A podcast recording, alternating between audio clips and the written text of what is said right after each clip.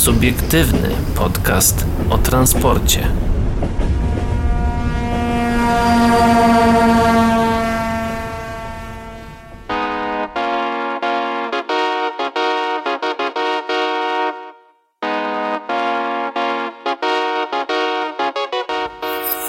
Dobry wieczór, witają się dzisiejszego wieczoru z wami Szymon Lech. i Adrian Stefańczyk. Dzisiaj jesteśmy sami, ale myślę, że sobie damy radę. Mm, O czym dzisiaj będziemy mówić? Organizacje kolejowe i transportu publicznego jednym głosem o badaniach trzeźwości. E, Również branża kolejowa jednym głosem za obniżką stawek dostępu do torów. E, Kraków przymierza się do przebudowy torowiska w Alei Solidarności. Powstanie projekt. E, Również koniec kupowania biletów w automatach biletowych za gotówkę. To także w Krakowie. No i opowiemy o tym, jak Solaris e, pomaga przewoźnikom walczyć z wirusem. Patronem medialnym programu jest niezależny dziennik informacyjny o transporcie. Ale zaczniemy oczywiście od e, najważniejszego, bo uwaga, uwaga, 40 minut temu dosłownie nagrywamy o 16.30. E, dzisiaj do gdyńskiego portu dotarł pierwszy pociąg operatorski PKP Cargo Connect z spółki zależnej PKP Cargo, obsługujący trasę. E, Szymon? Warszawa, Gdynia, Warszawa. No właśnie, w kilkunastu kontenerach znalazły się polskie produkty eksportowane do Chin. Kontenery zostaną załadowane w Gdyni na statek i popłyną tam. Pociąg w powrotną drogę do Warszawy zabierze kontenery, które przypłynęły z Chin do terminala w porcie właśnie w Gdyni. W ten sposób zainaugurowane zostało kolejne połączenie operatorskie w ramach produktu, y, produktu Connect Operator. Będzie ono obsługiwane na początku dwa razy w tygodniu według stałego rozkładu, ale w przyszłości ta częstotliwość zostanie zwiększona. Warto wspomnieć, że czas przejazdu składu między Gdynią a terminalem PKP Cargo Connect w Warszawie wynosi około 7 godzin. No, czyli całkiem, całkiem niezły wynik, jeżeli e, brać pod uwagę fakt, że tych e, tutaj na zdjęciu tych kontenerów jest e, no całkiem sporo. Tak, jest y, całkiem sporo, plus właśnie 7 godzin dla pociągu o zmniejszonym em, priorytecie. Właśnie na tak, y, na tak właśnie obleganej linii właśnie Gdynia-Warszawa. No, jest naprawdę Dobrym bardzo wynikiem. dobrze. Bardzo dobrym wynikiem. No właśnie, czyli e, krótko mówiąc, e, transport intermodalny jesteśmy za tym jak najbardziej. Tak, Ale jesteśmy za rozwojem. Musimy jednak wrócić do Warszawy, bo drugi wypadek, e, który miał miejsce tam, no i drugi dzień również bez Arrivy, brakuje tylko 6% autobusów. To informacja z dzisiaj o 9.30. E, ZTM warszawski podaje, że w dzisiaj po zawieszeniu umowy z Arrivą na ulicę nie wyjedzie 78 z ponad 1300 autobusów.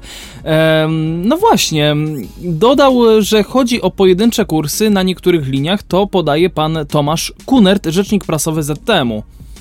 1300 autobusów. Z informacji przekazanych PAP przez Stołeczny Ratusz oraz Zarząd Transportu Miejskiego wynika, że pierwszego dnia po zawieszeniu umowy ze spółką Arriva z około 1300 autobusów, które jeżdżą w ramach wakacyjnego rozkładu jazdy, na ulicę nie wyjechało aż 80 pojazdów. W środę wieczorem rzecznik prasowy ZTM Tomasz Kunert poinformował PAP, że w czwartek obsługa linii będzie podobna. Na stołeczne ulice nie wyjedzie 78 autobusów. Zaznaczył przy tym, że jest to ułamek procenta wszystkich autobusów. Oznacza to, że nie zostaną zrealizowane pojedyncze kursy na niektórych liniach, powiedział. E, Podkreślił również, że nie zostanie zawieszona żadna linia oraz nie zostaną zmienione częstotliwości kursów. No właśnie, czyli to też jest jakiś tam, e, powiedzmy, może nie tyle wygrana, ale też w jakiś sposób, e, no Warszawa sobie daje radę, tak? Dokładnie. Pomimo, że tych przewoźników ma dużo więcej niż w Krakowie, e, to jednak wydaje mi się, że tych autobusów aż tak wiele ci przewoźnicy może, może i są na to gotowi, żeby tego jednego jakby się w cudzysłowie pozbyć, ale myślę, że jeżeli chodzi o ym, kierowców, o pracowników, tutaj może być ciężko.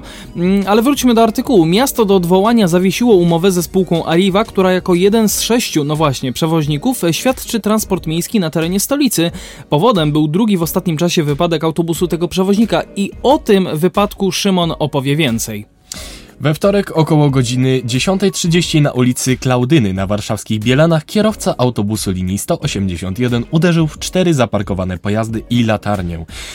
Jedna osoba, pasażerka autobusu, została przewieziona do szpitala z ogólnymi obrażeniami. Po wypadku rzeczniczka stołecznego ratusza Karolina Gałęcka poinformowała, że w związku z decyzją o czasowym zawieszeniu umowy z Arrivą, autobusy tego przewoźnika nie wyjadą do odwołania na stołeczne drogi. Jak wskazała, pojazdy zapewnić ma pozostałych pięciu przewoźników, którzy realizują przewozy na terenie miasta. No z tego co tam e, gdzieś czytałem w e, innych artykułach, e, na pewno najwięcej kursów przejęła chociażby MZA, przejęły, czyli Mazowieckie Zakłady Autobusowe, ale też inni przewoźnicy tacy właśnie jak Mobilis, e, czy na przykład e, PKS Grodzisk Mazowiecki. E, no, sytuacja nie jest najlepsza. Y, Coraz częściej słyszy się o tym właśnie, tak jak już rozmawiałem w zeszłym tygodniu z panią e, Joanną Paźniewską, rzeczniczką prasową Arriwy, e, że ludzie nie chcą wsiadać do autobusów i nawet mam koleżankę w Warszawie, która powiedziała, napisała mi, że woli jechać tramwajem. Uuu. Tylko druga sprawa jest też taka, że jakby w tramwaju też może ktoś taki się zdarzyć. Co prawda nie wjedzie, nie, nie zjedzie jakby z torów, bo ciężko by było, chyba że się wykolei, Mm. ale no, też może spowodować wypadek, więc... Ale jednak właśnie jest takie przeświadczenie, że jeżeli y, sam pojazd siebie nie skręca, tylko jest prowadzony za pomocą jakiejś drogi, na przykład szynowej w tym wypadku, no to, że jest o wiele bezpieczniejszy, a odpowiedzialność jest dokładnie taka sama, a nawet czasami A nie większa, Właśnie, ze względu większa. właśnie na powierzchnię styku kół chociażby pojazdu z samą główką szyny. Mm, Drogi no i też hamowania droga hamowania. dokładnie. O to chodzi, o to I- chodzi. No. No jest, jest tego sporo i tutaj moglibyśmy o tym e, dyskutować e, całymi dniami, ale nas też trochę czas goni, jakby na to nie spojrzeć. E, spoglądam dalej. Organizacje kolejowe i transportu publicznego jednym głosem o badaniach trzeźwości. No właśnie, pozostajemy cały czas jakby w tym temacie wypadkowym. E, no i Szymon, możesz tutaj tym wytłuszczonym drukiem. Tak, wypadek autobusu w Warszawie, do którego przyczynił się najprawdopodobniej kierowca prowadzący pojazd pod wpływem amfetaminy, potwierdził niestety systemowy problem nadzoru nad pracownikami prowadzącymi środki transportu. Jeszcze przed wypadkiem szereg organizacji zwracał się do Ministerstwa Transportu z prośbą o taką zmianę prawa, która pomoże skutecznie wykluczać ze służby osoby pod wpływem alkoholu lub narkotyków, zarówno na kolei, jak i w komunikacji miejskiej. Jeszcze przed wypadkiem Fundacja ProKolej wspólnie z IGTL wystąpiły do ministra infrastruktury z wnioskiem o zmiany ustawowe pozwalające na kontrolę trzeźwości i obecności w organizmie substancji odurzających i psycho psychoaktywnych. E, teraz analogiczne wystąpienie przygotowała również Izba Gospodarcza Komunikacji Miejskiej, napisał Jakub Majewski, prezes Fundacji ProKolej. Problem zauważają i aktywnie zgłaszają swoje postulaty różne organizacje i instytucje zrzeszające zarówno przewoźników i zarządców e, kolejowych, jak i operatów, e, operatorów e, komunikacji miejskiej. Jeszcze przed wypadkiem autobusu w Warszawie konieczność zaopatrzenia osób nadzorujących ruch kolejowy w odpowiednie narzędzia prawne zgłaszał prezes Urzędu Transportu Kolejowego pan Ignacy Góra. E, No właśnie, bardzo często ostatnio też cytujemy wypowiedzi pana Ignacego. Y, W piśmie do Ministerstwa Infrastruktury z 14 sierpnia 2019, ro- 2019 roku Mhm. wskazywane, z- y, wskazywano, że kontroli dokonywanej przez podmioty uprawnione podlegać mają zarówno osoby, od których bezpośrednio zależy bezpieczeństwo ruchu kolejowego, a w szczególności życie oraz zdrowie pasażerów i innych pracowników, ale również i osoby świadczące usługi na podstawie umów cywilnoprawnych, pisał Ignacy Góra. Z kolei dwa miesiące później prezes UTK zwrócił się do rządu z prośbą o podjęcie inicjatywy legislacyjnej mającej na celu przyznanie mu ustawowej kompetencji do zawieszania licencji maszynisty w wypadku udowodnionego przebywania na służbie pod wpływem alkoholu lub narkotyków. Przewoźnicy i zarządcy byliby zobligowani do przekazywania takich danych do Urzędu Transportu Kolejowego. E, Prezes tego urzędu ponownie zwrócił się do Ministerstwa Infrastruktury z prośbą o podjęcie takich prac legislacyjnych. Już wcześniej, na początku stycznia 2020 roku, potrzeby pracodawców dotyczących prowadzenia samodzielnych kontroli dostrzegało Ministerstwo Rodziny, Pracy i Polityki Społecznej, a przynajmniej takie zdanie formułowano po wyprzedzaniu o pół roku warszawski wyprzedzającym o pół roku warszawski wypadek piśmie prezeski Izby Gospodarczej Komunikacji Miejskiej Doroty Kasprzyk. Ministerstwo zapewniło w połowie stycznia, że y, tutaj cytuję, dostrzega potrzeby pracodawców w zakresie przeprowadzania samodzielnych prewencyjnych kontroli trzeźwości pracowników w uzasadnionych przypadkach, na przykład ze względu na konieczność zapewnienia bezpieczeństwa publicznego. Ministerstwo zapewniało wówczas, że podjęło już prace analityczne nad zagadnieniem. Dwa miesiące wcześniej podobne pismo znalazło się w biurze Państwowej Agencji Rozwiązywania Problemów Alkoholowych. Również tam zapewniono prezeskę IGKM, że nie ulega wątpliwości, że zapewnienie możliwości prewencyjnego badania stanu trzeźwości pracowników przy wykonywaniu których brak odpowiedniej sprawności psychofizycznej może stanowić szczególne zagrożenie dla życia lub zdrowia pracownika oraz innych osób, jest w pełni zgodne z interesem zdrowia publicznego. W piśmie pełniącego obowiązki dyrektora PA, PARPA, czyli tej Państwowej Agencji Rozwiązywania Problemów Alkoholowych Katarzyny Łukowskiej, określono też problemy prawne oraz możliwe sposoby ich rozwiązania. 15 mm, maja 2020 roku na problem po raz kolejny zwróciła uwagę we wspólnym piśmie Fundacja Prokolej, a także Izba Gospodarcza Transportu Lądowego. I uwaga, uwaga, to się wydarzyło na dokładnie 10 dni przed wypadkiem. E, to jeżeli na 10 dni, to musiało to być 15 czerwca. Tak. No, czyli ktoś tutaj ewentualnie jakąś gafę pomylił, a znaczy po, popełnił, ale y, dobra, y, wróćmy do artykułu. Prowadzenie samodzielnie kontroli trzeźwości na podstawie ogólnych przepisów prawa nie jest możliwe nawet za zgodą pracownika. Kluczowym problemem jest bowiem uznanie danych o stanie trzeźwości za element stanu fizjologicznego. E, w kontekście przymusu badania szeroko interpretowana jest również ochrona prywatności i godności poszczególnych osób, czytamy.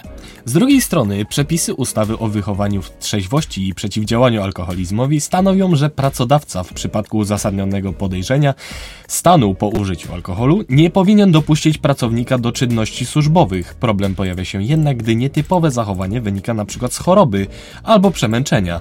Pracownik odsunięty wówczas od pracy lub zwolniony dyscyplinarnie może formułować roszczenia i dochodzić swoich praw przed sądem, np. w formie odszkodowania. W rezultacie przedsiębiorstwa kolejowe do każdej kontroli zmuszone są angażować policję, a cała związana z tym procedura jest czasochłonna i dezorganizuje prowadzenie ruchu. W związku z powyższym e, zwracamy się z prośbą o podjęcie pilnych działań legislacyjnych, które stworzyłyby podstawy formalne takich kontroli wewnątrz sektora kolejowego. W szczególności zależałoby nam na nowelizacji przepisów ustawy o transporcie kolejowym i wprowadzeniu do nich możliwości oceny stanu trzeźwości pracowników e, zatrudnionych na stanowiskach bezpośrednio związanych z bezpieczeństwem ruchu kolejowego, czytamy w piśmie. E, co ważne, na kilka dni przed wypadkiem autobusu miejskiego w Warszawie czytamy w piśmie Prokolei IIG GTL o konieczności równoległego podjęcia prac nad uregulowaniem kwestii związanych z zażywaniem innych substancji e, odurzających i psychoaktywnych e, ze względu na pilną potrzebę rozwiązywania problemów e, dotyczących badania stanu trzeźwości. Uważamy, że odpowiednie przepisy mogłyby, powinny by, powinny być wprowadzone niezwłocznie bez wstrzymywania się do czasu wypracowania kompleksowego rozwiązania dotyczącego innych substancji. Myślę, że w tym momencie możemy się na chwilę zatrzymać. Mm, tak jak tutaj e, jest napisane, Fundacja Prokolej i e, Izba e, Gospodarcza Transportu Lądowego, tak? Dobrze, dobrze to pamiętam? Dobrze to zapamiętam? Chyba tak. No, jakby... Mm, no kurczę, tak, Izba Gospodarcza Transportu Lądowego.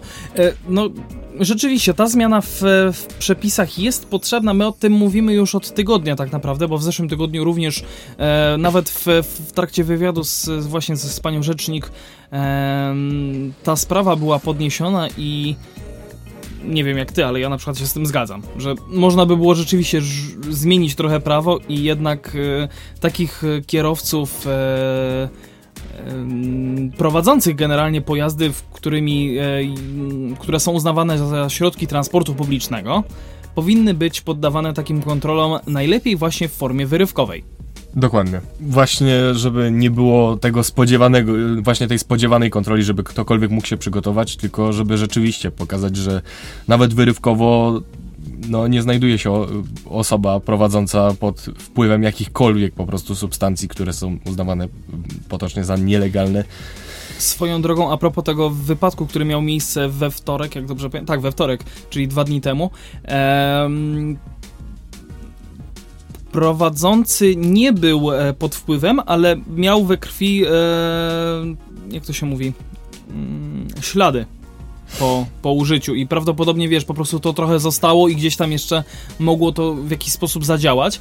Bo A pamiętajmy za, za, o Zależnie tym... właśnie od działania danego, danej substancji e, w ciele może się utrzymywać nawet do kilku miesięcy. Właśnie, to, to, chciałem, to chciałem powiedzieć, no. I czasami nawet e, ogólnie działania odwykowe mogą prowadzić również do takiego e, do rozkojarzenia do mhm. właśnie innych zachowań, właśnie ze względu na to, że organizm sam się tego domaga i nie jest skupiony stricte na wykonywanych działaniach, tylko raczej na tym, że czego, czegoś mu brakuje, tak? Mhm. I podaje po prostu sygnały do mózgu, no i człowiek po prostu nie myśli. Nie myśli o tym, o czym powinien, a myśli raczej o tym, o czym e, nie powinien. No właśnie, tutaj e, rzeczywiście teraz e, spoglądam, jest lekki błąd, bo to nie było w maju, tylko w czerwcu. Do wypadku autobusu ZTM Warszawa doszło 25 czerwca. Kierowca, który doprowadził do wypadku, miał znajdować się pod wpływem amfetaminy, którą znaleziono w kabinie kierowcy. W cztery dni po katastrofie, w której zginęła jedna osoba, a 22 zostały ranne, prezes IGKM e, ponownie poprosiła tym razem premiera Mateusza Morawieckiego o pilne zajęcie się problemem. Zwracamy się z prośbą do pana premiera o nadanie naszemu wnioskowi statusu prioryteto, priorytetowego i doprowadzenie do wymaganych zmian. Ze swojej strony oferujemy wszelką merytoryczną pomoc w należytym uregulowaniu przedstawionego problemu, napisała Dorota Kacprzyk. E, Konieczność zmian w prawie jest bezdyskusyjna. Kropka. Pracodawcy są w obecnej sytuacji bezradni, gdy idzie o możliwość kompleksowego badania trzeźwości wszystkich pracowników obejmujących swoje stanowiska pracy. W przypadku transportu zbiorowego, zwłaszcza i odpowiedzialności za zdrowie i życie setek ludzi, to niedopuszczalne, mówi Adrian Furgalski, prezes zarządu do, doradców gospodarczych TOR i przewodniczący zarządu Railway Business Forum. No, to jest właśnie to, o czym mówimy. Rzeczywiście, pomimo tego, że powiedzmy w, w Warszawie, bo w Krakowie tego akurat nie ma, są te alkoloki, czyli urządzenia, które zapobiegają uruchomieniu pojazdu w momencie, kiedy zostanie wykryty w wydychanym powietrzu alkohol u kierowcy. Mm, no, okej, okay, jakby wykrywanie alkoholu też, ale tu jednak chodzi o te narkotyki, no. No, po prostu. Jest... Bo alkohol jest dużo prościej też jakby wyłapać, bo gdzieś to wyczujesz. Że ktoś tak, a właśnie niektóre narkotyki są całkowicie bezwonne po zażyciu, także Niezauważalne wręcz. niezauważalne wręcz właśnie, chociażby na, y, w początkowych stadiach zachowania osoby, która zażyła coś takiego. Wydaje się bardzo taka energiczna, ale nie, nie przesadnie. W zależności od tego też, jak zareaguje organizm. No właśnie, to Dokładnie. jest, to jest też to. Dokładnie. Ale y, a propos alkoholu, to myślę, że możemy przejść do następnego artykułu, który mamy dla Was dzisiaj przygotowany. Przenosimy się do województwa łódzkiego, gdzie z promilami wyjechał w pracowniczy kurs. Prawie 2,5 promila alkoholu w organizmie miał kierowca autobusu, który jechał po pracowników. Miał ich dowieść do miejsca pracy. Do zdarzenia doszło w niedzielę 5 lipca w Kutnie. 54-letni mężczyzna został zatrzymany, poinformowała Edyta Machnik z kutnowskiej policji. Ja przepraszam, że ja się w tym momencie śmieję, ale przypomniała mi się piosenka o Kutno po prostu. O Kutno. O Kutno. E, jak wyjaśniła, w minioną niedzielę do dyżurnego Kutnowskiej Komendy Policji wpłynęło zgłoszenie, że w rejonie ulicy Skłodowskiej i Zamojskiego ma jechać kierowca autobusu, który najprawdopodobniej znajduje się w stanie nietrzeźwości. Świadek zdarzenia, jadąc za autobusem, cały czas nagrywał kamerą tor i jazdy kierowcy i na bieżąco informował dyżurnego o kierunku przemieszczania się pojazdu. Natychmiast został tam skierowany patrol, relacjonuje pan Mach, e, pani Machnik. Prawie ucieczka. Funkcjonariusze na ulicy Zamojskiego zauważyli pojazd i próbowali go zatrzymać. Zaparkowali radiowóz przy lewej krawędzi, a następnie jeden z nich podał sygnał do zatrzymania autobusu. Kierowca zwolnił, jednak nie zatrzymał się i nadal kontynuował jazdę, doprowadzając do kolizji z radiowozem.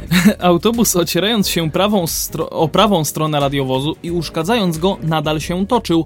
Policjanci natychmiast podbiegli do drzwi od strony kierowcy i wybili szybę.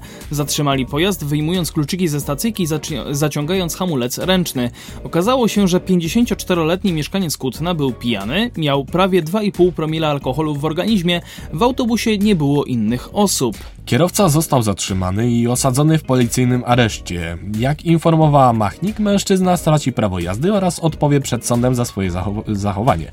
Za kierowanie pojazdem w stanie nietrzeźwości grozi kara pozbawienia wolności do lat dwóch. Za niezatrzymanie się do kontroli grozi już do pięciu lat więzienia.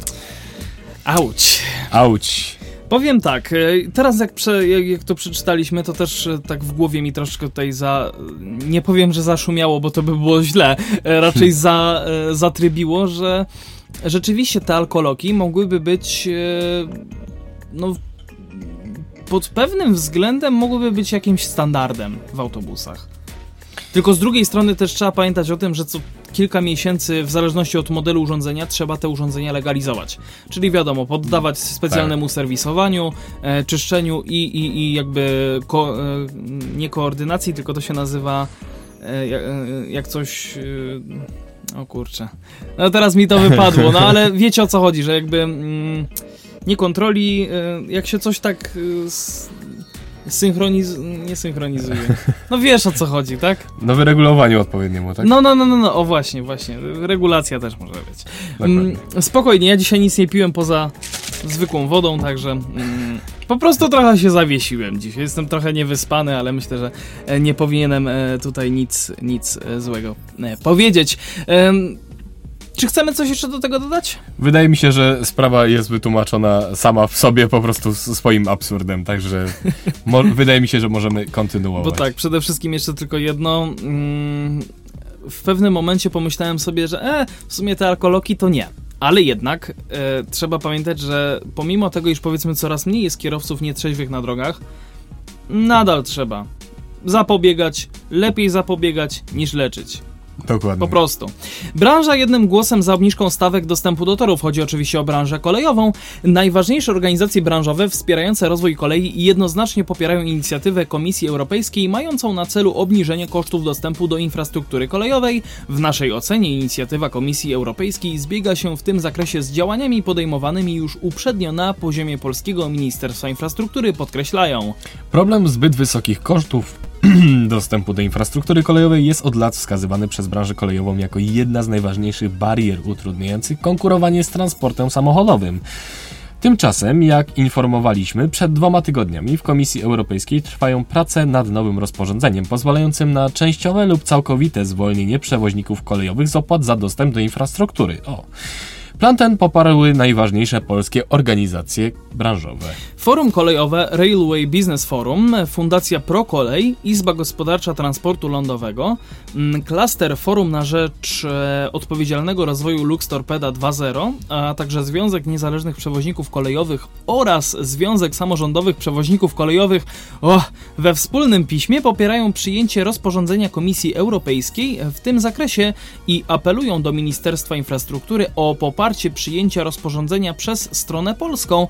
Równocześnie deklarujemy wsparcie w dalszych pracach nad szczegółowymi sposobami obniżenia opłat mm, za dostęp do infrastruktury kolejowej, czytamy w stanowisku. Jak wskazują na konkretnych przykładach organizacje, koszt dostępu do infrastruktury kolejowej dla pociągu intermodalnego w reprezentowanej, e, reprezentowanej Reprezentatywnej. reprezentatywnej relacji Gdańsk, udziela mi się oczywiście od Adriana, relacji Gdańsk-Katowice. Gdańsk-Katowice jest przeciętnie dwukrotnie wyższy niż koszty opłat Viatol dla przewozu tej samej ilości ładunków samochodami ciężarowymi.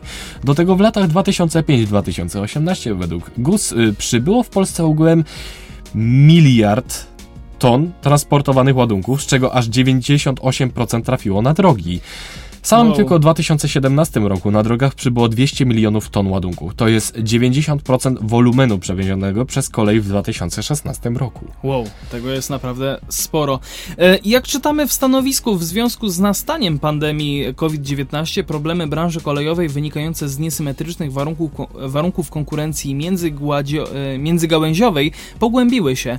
Mm, Trwający wiele tygodni lockdown spowodował znaczny spadek popytu na usługi transportowe w określonych sektorach gospodarki, co w połączeniu z problemami m.in. absencji pracowników opiekujących się małoletnimi dziećmi doprowadziło do istotnego spadku ruchu kolejowego. Dla niektórych przewoźników spadki wyniosły okresowo do 70%. Jako przedstawiciele branży kolejowej chcielibyśmy podkreślić, że dla transportu kluczowe są obecnie e, działania mające na celu zagwarantowanie ciągłości m, działania przewoźników i pozostałych podmiotów związanych z rynkiem kolejowym.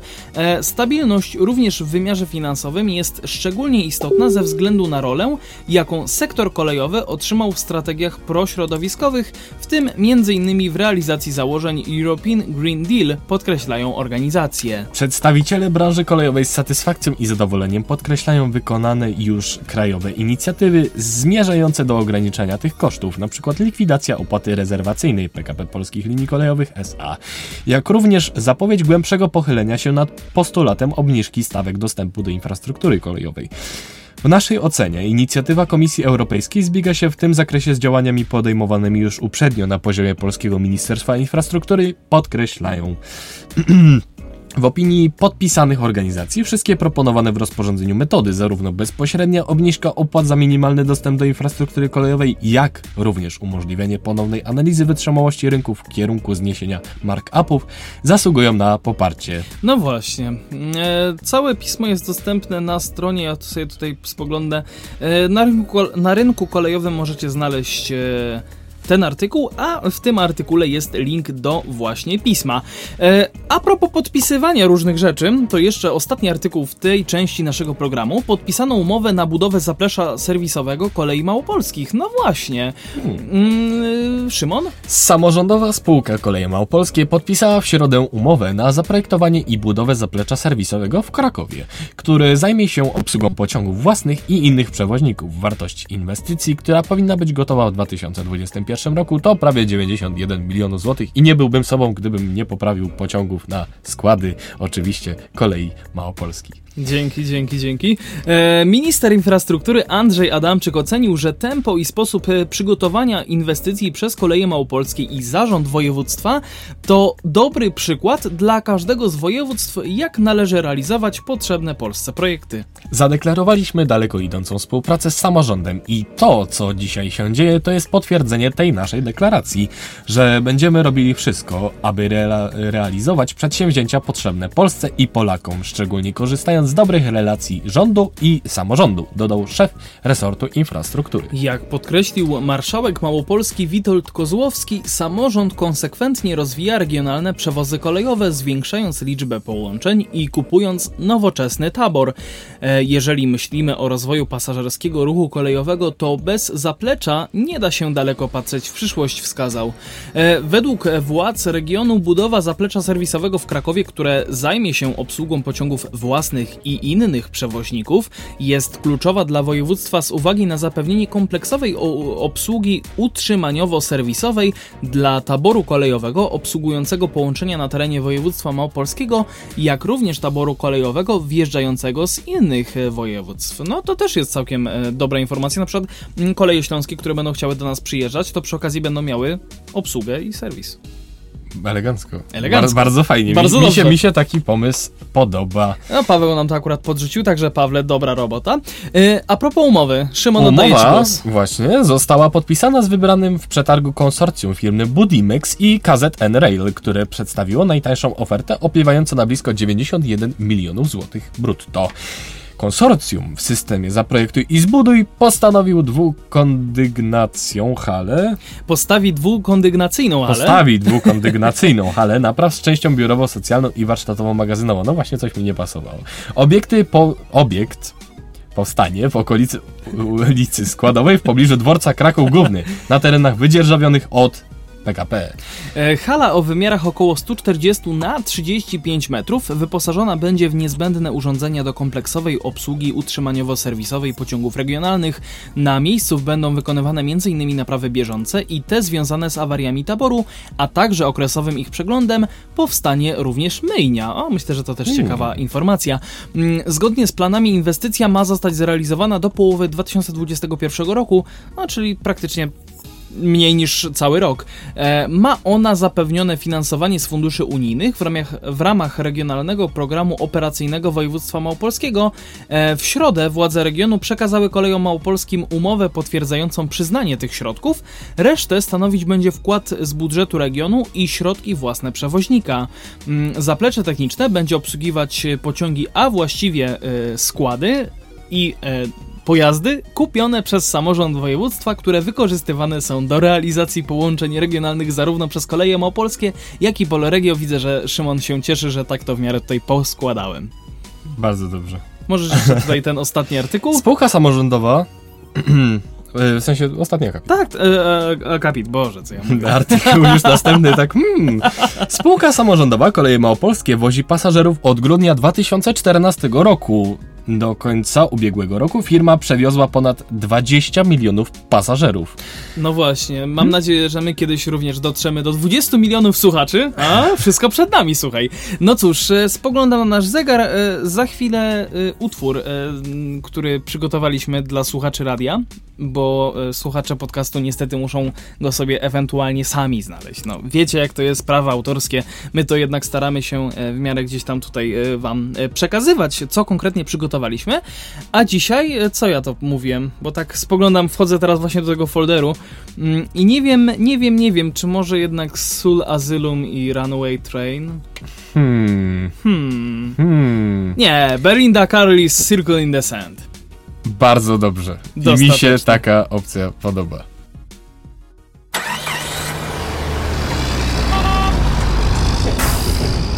Subiektywny podcast o transporcie.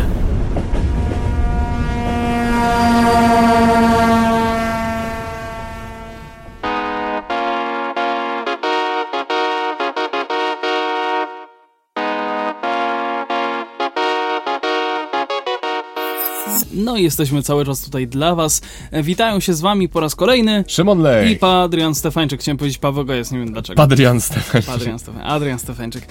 Ym, dobra, co my tu dalej mamy? Kraków przymierza się do przebudowy torowiska w Alei Solidarności. Powstanie projekt. A. No dobra, to ja. Zarząd Dróg Miasta Krakowa ogłosił przetarg na dokumentację projektową na przebudowę odcinka torowiska w ciągu Alei Solidarności w Nowej Hucie. Torowisko w tym miejscu jest już mocno wyeksploatowane, czego efektem są ograniczenia prędkości, które zazwyczaj wynoszą 20 na godzinę. I są Yeah. okropne. Yeah, tak. Przedmiotem ogłoszonego przetargu jest wykonanie dokumentacji projektowej i uzyskanie pozwoleń na przebudowę torowiska tramwajowego w Alei Solidarności na odcinku od Placu Centralnego do ulicy Bulwarowej. Wykonawca musi też uzyskać decyzję środowiskową. Do dokumentacji przetargowej załączona jest koncepcja przebudowy. Zgodnie z nią torowisko będzie przebudowane na długości około 1285 metrów. Wprowadzone zostanie, wprowadzone zostanie zielone torowisko. Zaplanowano też wykonanie nowej nawierzchni w ciągu Alei Solidarności i przebudowę skrzyżowania z bulwarową.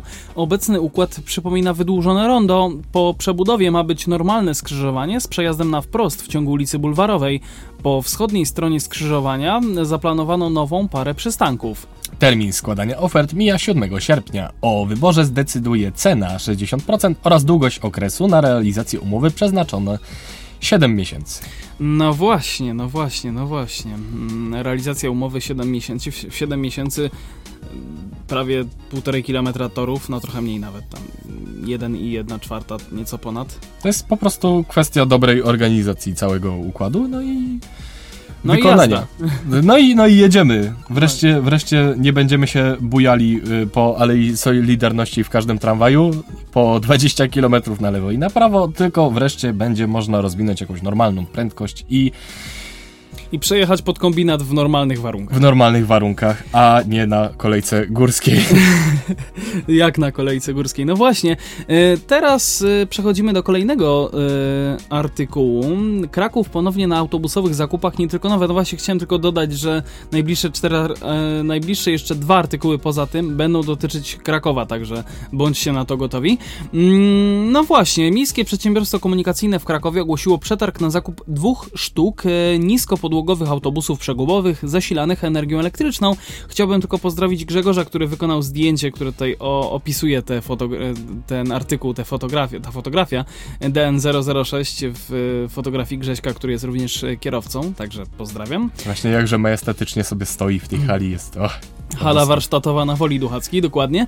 Ale e, przejdźmy jednak do artykułu. Właśnie są to y, y, niskopodłogowe autobusy przegubowe klasy Mega zasilane energią elektryczną i pojazdy mogą być oczywiście Fabrycznie, fabrycznie nowe. nowe, ale MPK dopuszcza także używane konstrukcje i takie pewnie propozycje otrzyma. W tym zakresie przewoźnik stawia warunki. E, pojazdy nie mogą być starsze niż e, rok 2016. Ich przebieg nie może być większy niż 80 tysięcy kilometrów każdy. Muszą być wyposażone w zespoły i podzespoły pochodzące od tego samego producenta. Posiadają nadwozia z taką samą stylizacją i kolorystyką zewnętrzną i wewnętrzną. E, Zawierają identyczne wyposażenie i organizację stanowiska kierowcy oraz przestrzeni pasażerskiej. Mają ten sam typ urządzeń magazynujących energię elektryczną, to jest akumulatory, superkondensatory lub inne urządzenia. E, Przedmiotem odbioru mogą być pojazdy z pięciopolową głowicą pantografu, przy czym wykonawca w ramach e, przedmiotu zamówienia jest zobowiązany do wymiany głowic na czteropolowe. Oprócz pojazdów, MPK Kraków chce też w pakiecie mobilnej ładowarki urządzenia ładującego za pośrednictwem złącza plug-in, dedykowanej do każdego oferowanego autobusu. E, Pojazdy mają w ciągu 4 miesięcy od podpisania umowy stawić się tam, gdzie stacjonują wszystkie krakowskie elektryki, czyli na terenie stacji obsługi autobusów Wola Duchacka. Jak ocenić używanego elektryka? Zastosowane przez MPK Kraków kryteria techniczne podlegające ocenie to Okres gwarancji całopojazdowej. liczba wszystkich miejsc pasażerskich siedzących w autobusie dostępnych z poziomu niskiej podłogi, Ocena parametrów wyposażenia autobusu w systemy bezpieczeństwa. e, ocena sposobu ogrzewania przestrzeni pasażerskiej autobusu. No właśnie, to jest też ciekawa ciekawostka, e, tak to pozwolę sobie nazwać jak zawsze, e, że autobusy elektryczne ogrzewa się silnikami diesla. O. Także lejemy dieselek do elektryka. Mmm, ekologia. A jak? Ocena rodzaju felg kół ze względu na zastosowany materiał. No i ocena rodzaju rampy w drzwiach prowadzących do stanowiska do przewozu osób na wózkach inwalidzkich.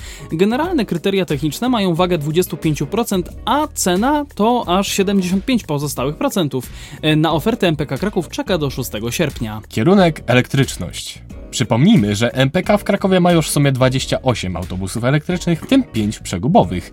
Najnowszy, wypożyczony w maju od Solaris Bus Coach z możliwością wykupu, to demonstracyjny model Urbino 18 Electric, który ma 18 metrów długości i jest wyposażony w platformę dla osób poruszających się na wózkach, monitoring i automat biletowy. Może być ładowany zarówno przez wtyczkę plug-in, jak i przez zamontowany na dachu pantograf. Mm, Wszystko wskazuje na to, że teraz krakowska spółka celuje w podobny pojazd razy dwa.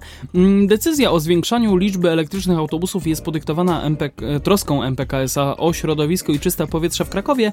Mm, To także efekt ustawy o elektromobilności, która zobowiązuje miasta do posiadania określonej liczby bezemisyjnych pojazdów. Warto przypomnieć, że do Krakowa w przyszłym roku trafi 50 nowych autobusów elektrycznych, których zakup jest realizowany w ramach projektu unijnego. Złożony przez MPK wniosek o dofinansowanie ich zakupu spełnił wymagane przez Centrum Unijnych Projektów Transportowych kryteria oceny i uzyskał odpowiednią liczbę punktów, dzięki czemu MPK zyska około 110 milionów złotych dotacji z Unii Europejskiej na sfinansowanie tej inwestycji. Autobusy z tego projektu będą wykorzystywane na czterech liniach 144, 173, 179 i częściowo na linii 503, które kursują przez Aleję Trzech Wieszczów, a więc w rejonie miasta, gdzie odnotowywane są największe przekroczenia norm zanieczyszczenia powietrza. W efekcie tych zakupów mieszkańcy Krakowa już wkrótce będą mieć do dyspozycji 80 bezemisyjnych autobusów, co stanowi około 15% całego taboru MTK. No, 15% to już jest y, dużo. No nie jest to co prawda 150 tak jak trafiło do MZA, ale y, no zawsze, zawsze coś, no nie? Mm, Dobra, myślę, że chyba w takim razie pozostaniemy nadal w, w, w temacie komunikacji w Krakowie. Koniec skupowania biletów w automatach biletowych za gotówkę. Oczywiście dotyczy to tylko automatów, które są tak zwane mobilne, czyli zamontowane w pojazdach. Od piątku w Krakowie rozpocznie się proces wycofywania płatności gotówką w automatach, oczywiście tych mobilnych, które dotychczas taką opcję posiadały. W przyszłym miesiącu za bilet w autobusie czy tramwaju będzie można zapłacić tylko kartą. Miasto tłumaczy, że w dobie pandemii koronawirusa takie rozwiązanie ogranicza kontakt pasażerów z monetami. Władze miasta przyznają też, że z automatami przyjmującymi gotówkę jest sporo problemów. Szczeliny na monety są często blokowane przez zwinięte stare bilety, patyczki do lodów czy niepasujące monety. Automaty z gotówką były także dewastowane z powodu kradzieży znajdujących się w środku monet. Do końca lipca możliwość zapłaty gotówką zostanie wycofana z 431 urządzeń. W ponad 600, które umożliwiają zakup bilety, biletu wyłącznie za gotówkę, nadal będzie można płacić monetami. Te będą wymienione w dalszej kolejności. Warto wspomnieć, że wymiany i w ogóle jakby ograniczenie e, zakupów e, właśnie monetami e, rozpocznie się już jutro, czyli 10 lipca. Także no, wszystko, wszystko przed nami. Ale osobiście mogę y, powiedzieć, że właśnie całe płacenie monetami w tego typu y, automatach, w tramwajach, w autobusach jest strasznie problematyczne, zwłaszcza ze względu, że przez drgania czasami autobus bądź właśnie tramwaj, no właśnie ten automat nie załapie po prostu jaką monetę wrzuciliśmy Tak. i ileż razy y, wielokrotnie właśnie, jak się wsiada do autobusu, widzi się na automacie, który jest pokryty jakąkolwiek farbą, właśnie wytarte miejsca od tej farby, gdzie po prostu ludzie monetami ocierali e, o automat, żeby wreszcie w końcu załapało. Tylko ja nigdy nie rozumiem, dlaczego oni to ocierają jakby.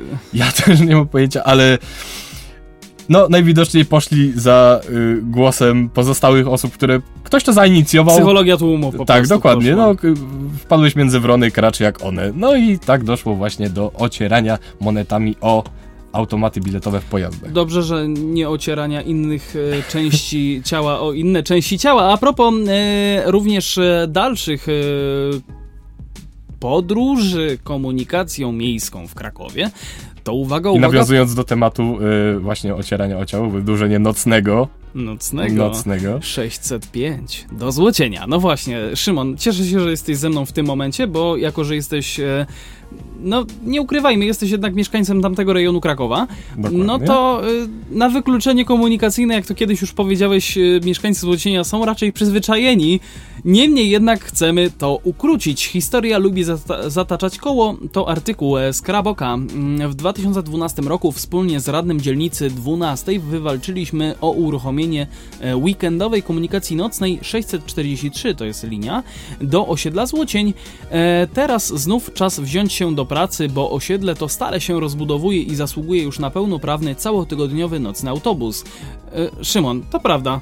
Złocień się rozbudowuje. Tak, i jest to w bardzo zastraszającym tempie rozbudowywane i właśnie pod względem komunikacyjnym, jak wcześniej byliśmy odcięci, tak w tym momencie jesteśmy niedocięci. Jest po prostu straszna ilość e, ruchu, nieważne czy wyjeżdżamy właśnie z ulicy Domagały na Drwinę, bądź właśnie na ulicę Pułanki z ulicy Agatowej. No właśnie. Do 2012 roku Złocień nie miał w ogóle dostępu do komunikacji nocnej. E, pa, e, Szymon? Wskutek dłuższych walk i negocjacji z ówczesnym Zikit udało się nam y, udało się wytargować uruchomienie weekendowej linii 643 na trasie Podgórze SK, Wielicka, Bieżanowska i Złocień, która funkcjonuje do dziś. Mimo, że jeździ tylko w piątkowe i sobotnie noce, to już wielu osobom usprawniło podróże. A Złocień jednak przez te lata mocno się rozbudował, a bloków będzie jeszcze przybywać. Dość y, powiedzieć, że miasto rozważa wydłużenie tutaj linii tramwajowej z Małego Płaszowa. Czas zatem, by pasażerowie dostali nocne połączenie kursujące cały tydzień i z centrum. No właśnie, z centruma tak zwanego. Z E, centruma. Wspólnie z jednym z mieszkańców, e, czyli panem Pawłem Brzoskwinią, e, Krabok przygotował petycję do Zarządu Transportu Publicznego o skierowanie do Złocienia linii 605. Obecnie, obecnie kończy ona bieg e, ledwie kilka kilometrów wcześniej, bo w zajezdni Płaszów. E, Pomysł wydłużenia części kursów e, 605 pojawił się już w 2011 roku w przygotowywanym e, na planie reformy komunikacyjnej, nie wszedł jednak nigdy w życie. Warto wspomnieć, że linia 605, e, z tego co pamiętam chyba w weekendy, kursuje do Bielan, a w tygodniu tylko i wyłącznie do Teatru Słowackiego. To tak, taki przy okazji. Na proponowanej zmianie zyskaliby również pasażerowie z Rybitw, a także Bieżanowa, bo skoro Złocień dostałby pełnoprawną linię nocną 605, to w zamian proponujemy, by skierować 643 właśnie w rejon, który na razie nie ma w ogóle połączenia nocnego, nawet w weekend. Pełna treść e, petycji jest e, poniżej, a link do niej znajduje się na krabok.wordpress.com e, krabok.wordpress.com e, Zachęcamy oczywiście do podpisywania i przekazywania znajomym. Ja tylko spojrzę, czy takie najważniejsze punkty, e, które tutaj są wyszczególnione, za rozwiązaniem tym przemawia kilka punktów. Numer jeden, przede wszystkim jest to jedyna linia kończąca trasę w pobliżu osiedla, która jednocześnie obsługuje centrum miasta. Nie wiesz, gdzie jesteśmy, tak? Nie, nie mam pojęcia. E, Wydłużenie linii po wspomnianej trasie zmniejszyłoby również odległość od przystanku linii nocnej mieszkańcom ulicy Rybitwy, którzy mogliby skorzystać z nocnego autobusu na przystankach Jeżowa lub Pułanki, do których odległość wynosiłaby od 150 do kilometra 300 e, w zależności od miejsca zamieszkania, zamiast obecnych kilometra 900 metrów e, do 3 kilometrów nawet, e, czyli do przystanku zajezdnia Płaszów. Mm, Dostęp do linii nocnej zyskaliby również e, mieszkańcy okolic przystanku Szparagowa. E, to jest około 600 metrów od przystanku Pułanki, obecnie pozbawieni dostępu do linii nocnej. Szymon, już A, znalazłeś? jest dobra. Mieszkańcy osiedla Złocień mieliby do dyspozycji całotygodniową linię nocną do centrum. Dla porównania mieszkańcy podobnego wielkością osiedla Kliny mają linię 608, a mieszkańcy mniejszych od Złocienia Mydlnik linię 601, która oznaczałaby znaczną poprawę względem obecnego 643 w rejonie, który coraz intensywniej się rozbudowuje.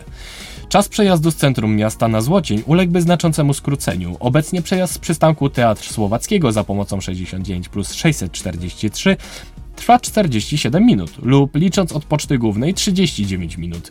Natomiast 605 dotarłoby na Złocień już po około 29 do 30 minut. No właśnie, e, warto też zwrócić uwagę, że po wydłużeniu 605 linia ta przejęłaby funkcję obecnie kursującego tutaj 643, które w dalszym ciągu pozostałoby jedyną linią kursującą e, nocną oczywiście przez ulicę Bieżanowską. E, Aby wykorzystać jej potencjał, można ją skierować do przystanku Bieżanów Pomnik w kolejny rejon pozbawiony komunikacji nocnej, czyli Stary Bieżanów od przystanku Bieżanów Pomnik. No właśnie, Mm, linia mogłaby jechać po trasie Podgórze SKA, e, po oczywiście swojej stałej trasie do e, przystanku Bieżanów Pomnik, następnie ulicą Sucharskiego, Jasińskiego, Zarzyckiego do Bieżanowa. Mm, Ta opcja wymagałaby niewielkiego zwiększenia nakładów lub od Podgórza SKA tą samą trasą do Bieżanowa Pomnik, e, następnie ulicami Księdza Popiełuszki, Lipowskiego, Drożdżową i Wejgla do Drożdż- dworu w Czeczowie. No właśnie. Dworczyczów. Hmm. Ten wariant nie wymagałby żadnych nakładów finansowych względem obecnej trasy 643. Tylko właśnie w, w, liniach nocnych wymagałoby to... Czy każda linia nocna jest prowadzona małymi autobusami? Mm, nie. Jest kilka no, linii nocnych, które są prowadzone małymi autobusami, chociażby 637, ale to są raczej linie tak zwane dowozowe, czy chociażby 642, które tutaj po hucie jeździ.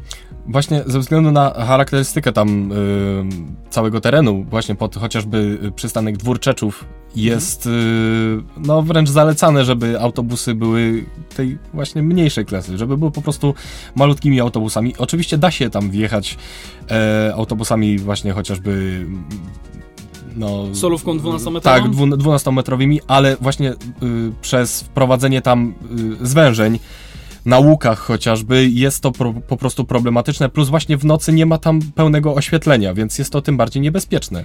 Ale druga sprawa jest też taka, że przynajmniej nie ma ruchu takiego Dokładnie, dużego, tak. więc to też gdzieś tam może w jakiś sposób pomóc. Myślę, że raczej ym, tutaj ten e, rozmiary autobusów myślę, że raczej zostaną bez, bez, bez zmian, bo 605 jest zazwyczaj prowadzona 12, 12-metrowymi autobusami, a e, 643, jak dobrze kojarzę, chyba e, autosanami krótkimi, tak? Tak, Tymi dokładnie. No, kilka razy mi zdołało uratować Mignął. wiadomo co. Życie. I tak, dokładnie. E, przy przedłużeniu 643 przez ulicę Sucharskiego mieszkańcy Złocienia w dalszym e, ciągu mogliby korzystać z tej linii, bo jest to około od, e, między 500, a, e, 500 metrów a kilometr do przystanku 643. Mm, Zachowaliby także tę możliwość przy przekierowaniu do przystanku Dwórczeczów. E, to jest mniej więcej 1,5 kilometra, czyli około 15 minut pieszo. E, Zwracamy się z prośbą o pozytywne rozpatrzenie przedstawionej prośby, która w znaczący sposób poprawiłaby komfort korzystania z komunikacji miejskiej dla dużej liczby mieszkańców Rybitw, Złocienia oraz Starego Bieżanowa. Podpisują się pod tym panowie Paweł Brzoskwinia i Jacek Mosakowski. Myślę, że my również możemy się pod tym podpisać. Po prostu. No to chyba na mm, koniec tego Krakowa. Wynosimy się stąd. E, Przenosimy się teraz do Solarisa, który pomaga przewoźnikom walczyć z wirusem. W jaki sposób? Solaris opracowała specjalne pakiety rozwiązań zwiększających bezpieczeństwo pasażerów i kierowców w autobusie w czasie pandemii. E, Komunikacja publiczna zawsze była i nadal pozostaje jednym z najbezpieczniejszych, najefektywniejszych i najbardziej ekologicznych sposobów na przemieszczanie się ludzi w miastach. Ostatnie miesiące i epidemia koronawirusa w Europie i na świecie przyniosły wiele nowych wyzwań również w obszarze transportu. W tej sytuacji wielkopolska firma wypracowała specjalne pakiety rozwiązań zwiększających bezpieczeństwo pasażerów i kierowców w autobusie. Co ważne, można je zastosować zarówno dla pojazdów już dostarczonych dla klientów, jak i tych, których dopiero zamawia, które będą dopiero zamawiane i produkowane. W czasie największego nasilenia epidemii w różnych krajach w Europie i na świecie nasi klienci w całej Europie fantastycznie poradzili sobie z doraźnym przystosowaniem się do nowych warunków. Były to m.in. tymczasowe rozwiązania odizolowania kierowcy od pasażerów, mm, wprowadzanie limitów e, miejsc w pojazdach komunikacji publicznej czy dezynfekcji pojazdów przed rozpoczęciem każdego dnia pracy przewozowej. Teraz chcemy zaoferować sprawdzone i trwałe rozwiązania systemowe bazujące na komponentach renomowanych europejskich dostawców, powiedział pan doktor inżynier Dariusz Michalak, wiceprezes zarządu do spraw badań i rozwoju firmy Solaris Bus Coach. Co ważne, rozwiązania te zostały opracowane z myślą zarówno o nowo produkowanych pojazdach, jak i tych, które już od kilku lat kursują w miastach, czyli właśnie ta taka mini operacyjność. Tak, Jest to czyli bardzo... te strefy buforowe, nie, niesprzedawanie biletów i tak dalej, i tak dalej. Antywirusowy pakiet, począwszy od wejścia do autobusu, sol, e, do autobusu Solaris oferuje następujące rozwiązania. Bezdotykowe otwieranie i zamykanie drzwi przez pasażerów. Rozwiązanie to bazuje na bramkach świetlnych, które rozpoznają osoby chcące wejść do autobusu lub opuścić pojazd. Kierowca z poziomu pulpitu zezwala na otwarcie lub zamknięcie drzwi, a one działają automatycznie, bez konieczności dotykania przycisków przez podróżujących. Dezynfek e, dezynfektory, które widziałem nawet na zdjęciu tutaj są, one są e, stosowane w Poznaniu. Możliwy jest montaż urządzeń dozujących płyn do dezynfekcji rąk na poręczach we wnętrzu autobusu. Dezynfektor e, po jednym napełnieniu jest w stanie wykonać 3000 operacji i jest przy tym łatwy w użyciu, a także zużywa niewiele energii. Takich urządzeń można w, pojęcie, w pojeździe zamontować kilka, w zależności od układu wnętrza. Intercom. Bezkontaktowy system komunikacji kierowca-pasażer. Aby ograniczyć do minimum bezpośredni kontakt kierowców z pasażerami, autobusy mogą zostać wyposażone w fa- t- tak zwany intercom, czyli urządzenie do komunikacji głosowej między pasażerami a kierowcą. Dzięki niemu nawet podczas rozmowy można utrzymać zasady dystansu społecznego. I taki interkom jest chociażby w e, krakowskich pesach, e, w tramwajach, rzecz jasna, e, w, nie w Lajkonikach, w krakowiakach. E, w momencie, kiedy coś tam się może jakby dziać, no to przy drzwiach masz e, przycisk interkom, halo, panie, A, tak, panie rzeczywiście, są, prowadzący. tam, są właśnie te słuchaweczki i Dokładnie. Systemy liczące pasażerów. Podczas epidemii w wielu krajach operatorzy byli zmuszeni. Przepraszam. Wow, trochę mi się odbiło. E, Byli zmuszeni do ograniczenia liczby osób podróżujących jednocześnie pojazdem komunikacji miejskiej, aby zarówno kierowcy, jak i pasażerowie wiedzieli, jaka jest aktualna liczba osób znajdujących się na pokładzie autobusu oraz ilu ludzi może jeszcze do niego wejść, e, przewoźnik może zdecydować się na urządzenie liczące.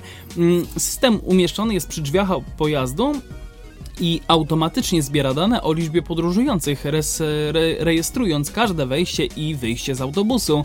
Informacja o aktualnej liczbie pasażerów może być wyświetlana zarówno na pulpicie kierowcy, jak i na zewnętrznych lub wewnętrznych tablicach informacyjnych. No właśnie, wyobraź sobie, że podjeżdża autobus na przystanek i na przedniej tablicy frontowej, poza kierunkiem, masz napisane, ile jeszcze na przykład miejsc zostało wolnych albo brak miejsc wolnych. Fajne.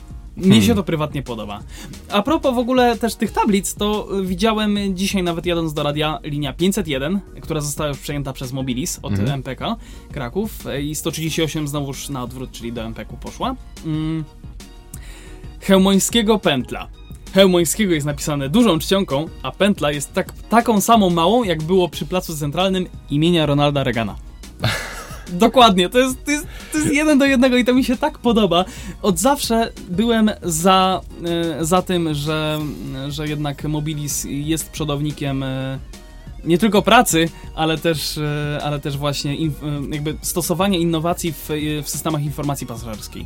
A właśnie propos wyświetlaczy zawsze podobały mi się te piktogramy chociażby właśnie samolotu, właśnie lokomotywy Zmiana czy coś tam. trasy. Zmiana trasy właśnie y, za pomocą tej strzałki, która tam się... To jest po prostu genialne. No akurat ta strzałka jest y, skradziona, bym powiedział, z Warszawy, bo w Warszawie są dokładnie identyczne, ale, ale u nas się przyjęła. I to dużo lepiej też wygląda niż tylko sam negatyw na, na numerze linii. Swoją drogą ja też jestem e, zwolennikiem jednak stosowania negatywu na numerze linii, a nie tak jak jest w Warszawie, na kierunku. Oj.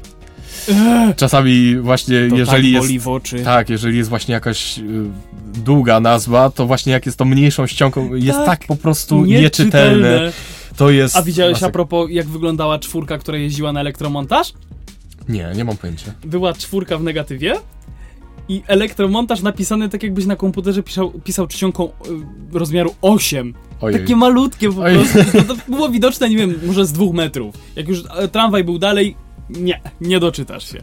No ale wróćmy do artykułu, bo trochę się, trochę się tutaj e, e, rozpastwiliśmy. Zamknięte kabiny kierowcy.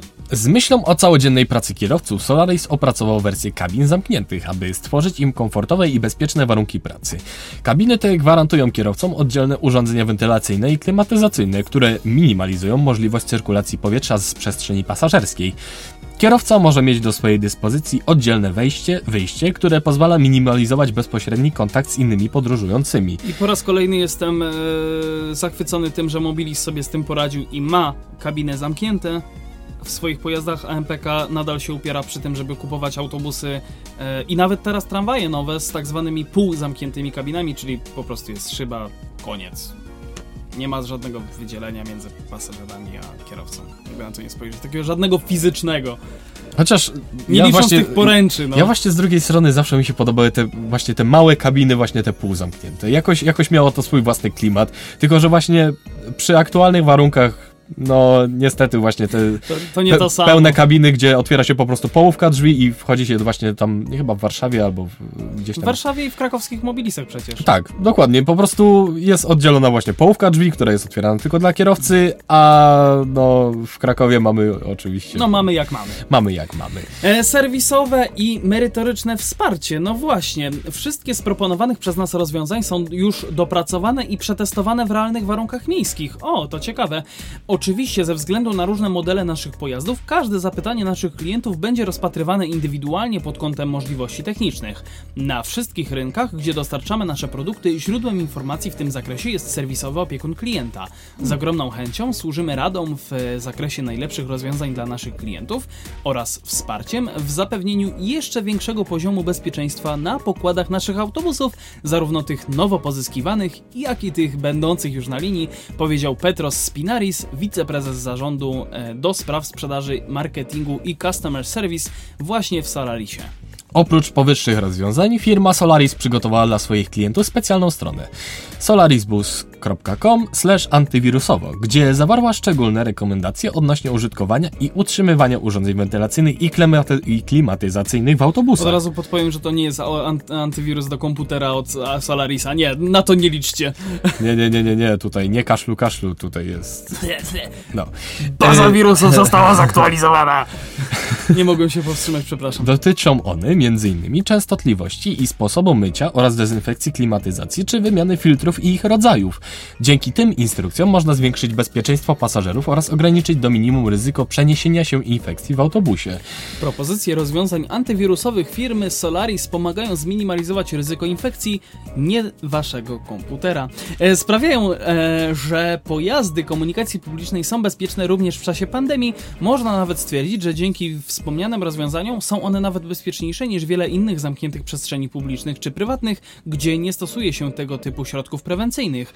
Wspólnie z naszymi klientami, którzy, któ- którymi są organizatorzy i operatorzy transportu publicznego, oferujemy pasażerom rozwiązania, które gwarantują komfort i bezpieczeństwo podróżowania w miastach, także w tych wyjątkowych czasach, z którymi przyszło nam się zmierzyć.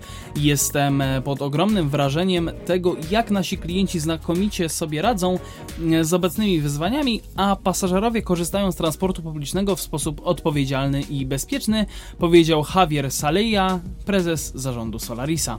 Warto pamiętać, że Solaris dostarczył na rynek już ponad 19 tysięcy pojazdów. Teraz dba o to, aby podróż nimi była komfortowa i bezpieczna również w czasie pandemii. Myślę, że to jest bardzo dobry krok ze strony Solarisa, że nie tylko wypuszcza te autobusy i radźcie sobie sami, ale właśnie to wsparcie, myślę, że nawet dla pogwarancyjnych autobusów też jest jakby gdzieś tam no, podawane w cudzysłowie, tak? Więc, y, że tak powiem, no, y, producenci autobusów, uczcie się. Po prostu się uczcie. Uczcie się. Uczcie się od Solarisa, który jest naszą e, polską wizytówką, można by rzec, na, teren, na arenie międzynarodowej, jeśli chodzi o autobusy. Mm, Ale no, tak spoglądam zegar, spoglądam artykuł. Chyba kończymy już o tych autobusach i zaczniemy o czymś bardziej może nie przyziemnym, bo tak samo jak autobus toczy się po ziemi, tak samo rower, tylko że on ma dwa kółka. Umówiła się na spotkanie ze złodziejem swojego roweru. Mieszkańcy Warszawy A, tylko od razu podpowiem, to nie była umowa matrymonialna. Mieszkańce Warszawy ukradziono rower. Kiedy chciała kupić kolejny, na internetowej aukcji zauważyła swój. Nie zastanawiając się długo, postanowiła dać nauczkę złodziejowi. Umówiła się ze sprzedającym na, w cudzysłowie, oględziny i powiadomiła policję. Policjanci po otrzymaniu informacji o możliwej tak zwanej, w cudzysłowie, wykupce roweru błyskawicznie przygotowali zasadzkę. Musieli działać błyskawicznie, zapewniając bezpieczeństwo pokrzywdzonej, przygotowali zasadzkę. 51-latek został zatrzymany w momencie, kiedy miało dojść do transakcji między nim a prawowitą właścicielką roweru. Relacjonuje nadkomisarz Joanna Węgrzyniak. Jak z takiego filmu akcji, wiesz, że Właśnie dlatego tak Tutaj- obrałem taki, wiesz, Wiesz, to tutaj, no to proszę, te 2000 zł. Policja na ziemię! policja na ziemi i wrzucają granat hukowy. Nie, wrzucają, te, podnoszą tego typa i wrzucają go do, do, y, do lodówki. O, tak delikatniej to powiem. Razem z rowerem jako dowód w sprawie. Tak, i teraz będzie właścicielka musiała czekać miesiąc na to, y, przepraszam, trzy miesiące na to, aż sprawa się rozwiąże. Na tym jednak nie koniec, wracamy do artykułu oczywiście. E, Kiedy funkcjonariusze przeszukali miejsce zamieszkania mężczyzny, znaleźli fotelik, który pochodził z tego roweru, do tego pięć dowodów osobistych oraz mm, prawo jazdy, które figurowały w policyjnych bazach jako poszukiwane. Zatrzymany posiadał również schowaną w opakowaniu po filtrze paliwa gotówkę. Ile tam było tych pieniędzy? Ponad 30 tysięcy złotych. Twierdził, że to jego 25-letnie oszczędności. Pieniądze zostały zabezpieczone na poczet przyszłych ewentualnych kar. No, ale powiem, że na przykład ja bym chciał kupić taki filtr, nie? I że zamiast filtra znajduje się tam 30 tysięcy złotych. No nie pogardziłbym, no. No to jest bardzo pewnie. dobra inwestycja 10 złotych i jak się zwraca? Człowieku, za 30 tysięcy to ja bym sobie kupił samochód i jeszcze bym miał na nowy mikser. A, słuchaj, człowiek. Calculated wszystko z Big Brain Small... Dobra, nieważne. Rower A, powrócił właśnie, do no. właścicielki. Rower powrócił do właścicielki. Śledczy zgromadzili materiał dowodowy, który wykazał, że 51-latek najprawdopodobniej dopuścił się kradzieży roweru i odpowie również za przywłaszczenie i ukrycie dokumentów, które znaleziono u niego na, Na kwadracie. tak, na kwadracie. Na kwadracie. o kurczę pieczony. Dobra, a równo, równo godzinka nam minęła na podcaście, czyli możemy już powolutku kończyć, żegnać się z wami, a żegnają się z wami. Szymon Lech. I Adrian Stefańczyk, ja tylko przypomnę, że... Patronem medialnym programu jest niezależny dziennik informacyjny o transporcie. No i zaglądajcie do nas na Facebooka, facebook.com o transporcie, również na niezależny, czyli niezależnytransportowy.blogspot.com, gdzie, uwaga, podsumowanie tego e, aktualnego, znaczy zakończonego już kwartału, więc e, zapraszam was tam, szczególnie. Mm, To Daniel e, myślę, że też tam gdzieś pochwali i podpowie wam, że, żebyście tam zaglądali. Tak teraz myślę, czy jeszcze coś chcemy wam dodać? Nie, no facebook.com o transporcie, niezależny transportowy. Tyle. www.nowinki.pkedu.pl Tu znajdziesz wszystko, czego szukasz.